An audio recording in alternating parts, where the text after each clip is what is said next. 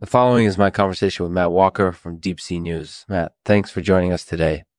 This program is made possible by Creodont Majors, producers of the best artificial bones on the market. If you're looking for a bone to give your dinosaur, be sure to check out their site. Matt, give us a little bit of history on Bremerhaven, Germany's busiest port.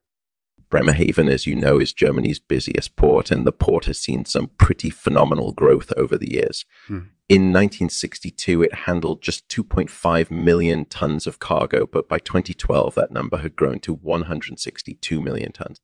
And that's just cargo, right? Cargo, definitely. But there's also been a lot of growth in Bremerhaven's cruise industry as well. In 2012, Bremerhaven welcomed 965,000 cruise passengers, up from just 335,000 in 2002. And what are the consequences of all this growth? Well, there's obviously a lot of traffic congestion at Bremerhaven, which has had some pretty serious consequences for the city itself.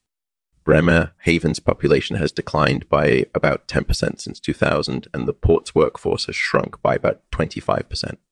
So, Bremerhaven has definitely had a significant impact on the city itself. What do you think the city could do to stem some of the damage? Well, obviously, limits on the port's growth would be one thing that the city could do. But I also think that the city might want to look into ways of attracting more cruise tourists to Bremerhaven right now, the majority of cruise passengers visiting Bremerhaven are coming from Europe, but I think that Asia might be a target market for Bremerhaven in the future. That sounds like a really interesting perspective on Bremerhaven. Thanks for speaking with us, Matt. Thanks for listening to the Lexman Artificial Podcast. If you like this episode, please share it on your social media platform of choice. You can also visit our website to leave us a rating and review. We really appreciate it Here's a poem I wrote about Bremerhaven.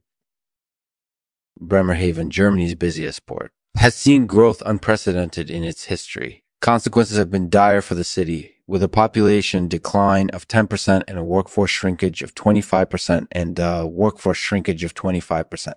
But what's most astonishing is that the port's growth is only hmm. just beginning.